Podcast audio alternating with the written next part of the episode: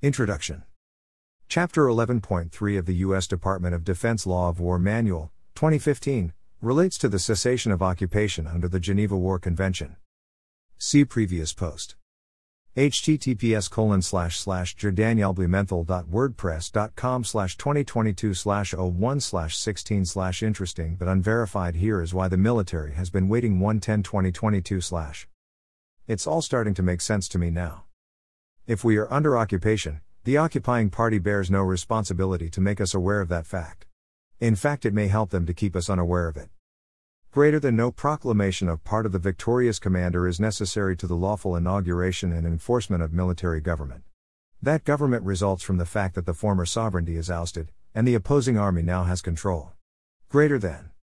Greater than William E. Birkhimer, Military Government and Martial Law, Franklin Hudson Publishing Company, nineteen fourteen, p. sixty-one. Yet the reality of being occupied sets into motion an entirely new set of governing laws, the Geneva Convention of nineteen forty-nine. The Q, or former Q campaign, existed slash exists only to make us aware of the enemy's moves as they seek to occupy and then annex the United States. Central to those moves is the creeping ownership of the narrative, that amorphous public square which passes for mainstream dialogue. It's seeming more and more fake to more and more people now, and I think the shattered glass in the mirror has reached critical mass. When you read the international agreement pertaining to an occupation, it will help you to understand a lot of the strange, Twilight Zone things we've been experiencing. At the very least, we can begin to theorize about where we stand. Certainly it is impossible to say that occupation is a conspiracy theory. All the available evidence points to the very real possibility. Occupation ends when occupier loses authority. one. The practice of conducting military occupation is very old, and the law of military occupation has long been part of the law of war. Military occupation is also called belligerent occupation. Wikipedia two. The U S was occupied briefly by Britain in August of twenty fourteen, during the War of eighteen twelve. It ended in December twenty fourteen with the Treaty of Ghent. three. Today, occupation brings with it international legal requirements that are incumbent upon both the occupier and the occupied. Military occupation is a temporary measure for administering territory under the control of invading forces, and it involves a complicated, trilateral set of legal relations between the occupying power, the temporarily ousted sovereign authority, and the inhabitants of occupied territory. U S Department of Defense, D O D, Law of War Manual, twenty fifteen, eleven point fourteen. A territory is considered occupied when it is actually placed under the authority of the hostile army. Article forty-two of the nineteen oh seven Hague Regulations, mere physical presence of a belligerent's military forces in the territory of its enemy alone does not constitute military occupation. D O D Law of War Manual eleven point one point three point fifteen. To determine whether a territory is under the authority of a hostile army, the notion of effective control is used. one. Armed forces of a foreign state are physically present without the consent of the effective local government. two. A local sovereign is unable to exercise his authority due to the presence of foreign forces. three. The occupying forces impose their own authority over the territory. Rulik dot org six. Once one of these three criteria is no longer fulfilled, the occupation has ended. Rulik dot org. The law of occupation applies even when the occupation does not meet any armed resistance. Rather than armed resistance, what matters is that the occupation is hostile, that is that there is an invasion or other presence of a foreign state's armed forces to which the territorial state did not consent. Rulik dot org, citing Geneva Conventions of nineteen forty-nine, Common Article two two. Occupying forces do not need to be present everywhere at all times to maintain the state of occupation. What matters is whether occupying forces can project their authority throughout the territory. Rulik dot org seven.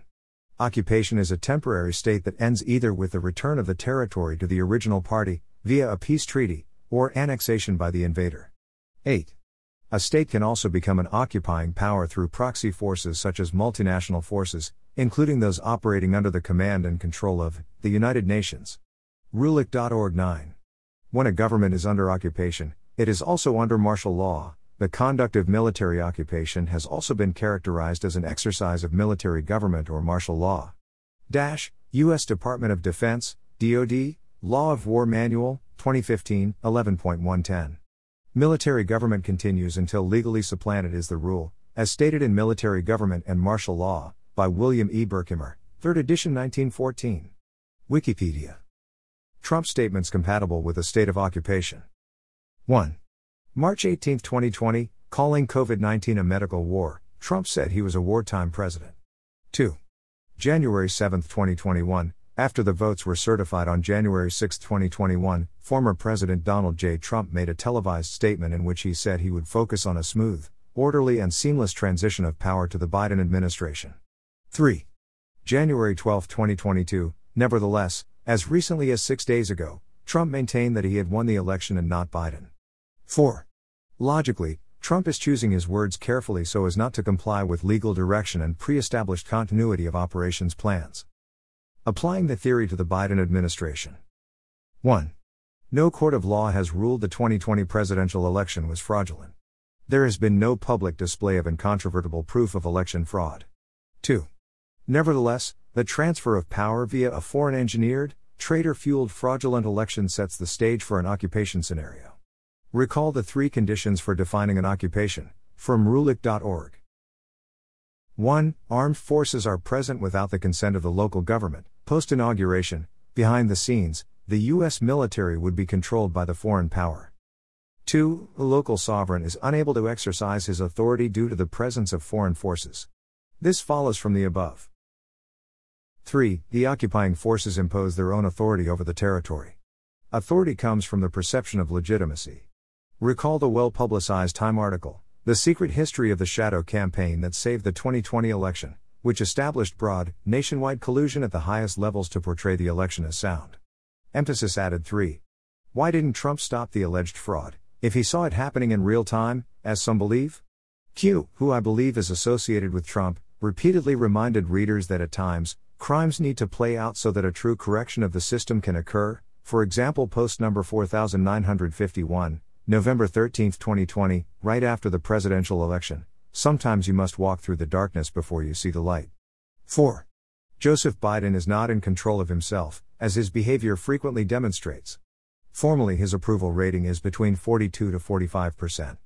I suspect the real numbers are lower.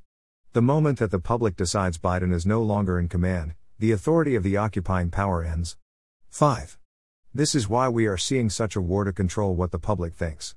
The occupying power must control perception if their authority is to hold. six. Censorship is legal during an occupation. The occupying power has the right to censor the public airwaves to preserve security, their security. Under the law of belligerent occupation, for the purposes of security, an occupying power may establish censorship or regulation of any or all forms of media, for example, press, radio, television, and entertainment, for example, theater, movies, of correspondence, and of other means of communication. For example, an occupying power may prohibit entirely the publication of newspapers that pose a threat to security, or it may prescribe regulations for the publication or circulation of newspapers of other media for the purpose of fulfilling its obligations to restore public order. D O D Law of War Manual eleven point seven point twenty-seven. The occupier is allowed to stop you from moving about freely and may force you to carry identification. COVID nineteen could be a convenient excuse for these measures. The occupying power may withdraw from individuals the right to change their residence, restrict freedom of internal movement, forbid visits to certain districts, prohibit emigration and immigration by protected persons who are nationals of the state whose territory is occupied, and require that all individuals carry identification documents. D O D Law of War Manual eleven point twelve point eighteen. During an occupation, judges and public officials adjudicate as usual. D O D Law of War Manual eleven point twenty-one. The occupier can retain the services of civil servants in the same way if they wish. D O D Law of War Manual eleven point eight point two. nine. Civilians who engage in hostilities thereby forfeit the corresponding protections of civilian status and may be liable to treatment in one or more respects as unprivileged belligerents. D O D Law of War Manual four point eight point two ten. There is no requirement that the occupier announce that they have initiated an occupation. The conflict can take place silently. Continuity of operations. one. Continuity of operations is an established government function. It is formally an effort within individual executive departments and agencies to ensure that primary mission essential functions, B E Fs, continue to be performed during a wide range of emergencies, including localized acts of nature, accidents and technological or attack-related emergencies. The Federal Emergency Management Agency, FEMA, a component of the U S Department of Homeland Security, D H S two. Devolution and reconstitution are inherent to emergency planning. When a continuity of operations plan, C O O P, is invoked due to an attack, God forbid, devolution, transfer of power, and reconstitution, bringing the regular government back, are of course part of the plan. See the Devolution series by Patel Patriot. See also the post at U S A Devolution about President Jackson teaching the importance of vigilance against the corrupt aristocracy. Conclusion. Given our limited knowledge of what is going on behind the scenes, and our even more limited literacy with regard to the laws which govern our everyday lives, the most appropriate thing to do right now is to listen, learn, explore, be curious, and try to help others sift accurate from inaccurate information. Dash. By Doctor Danielle Dossie Blumenthal. All opinions are the author's own. Public domain.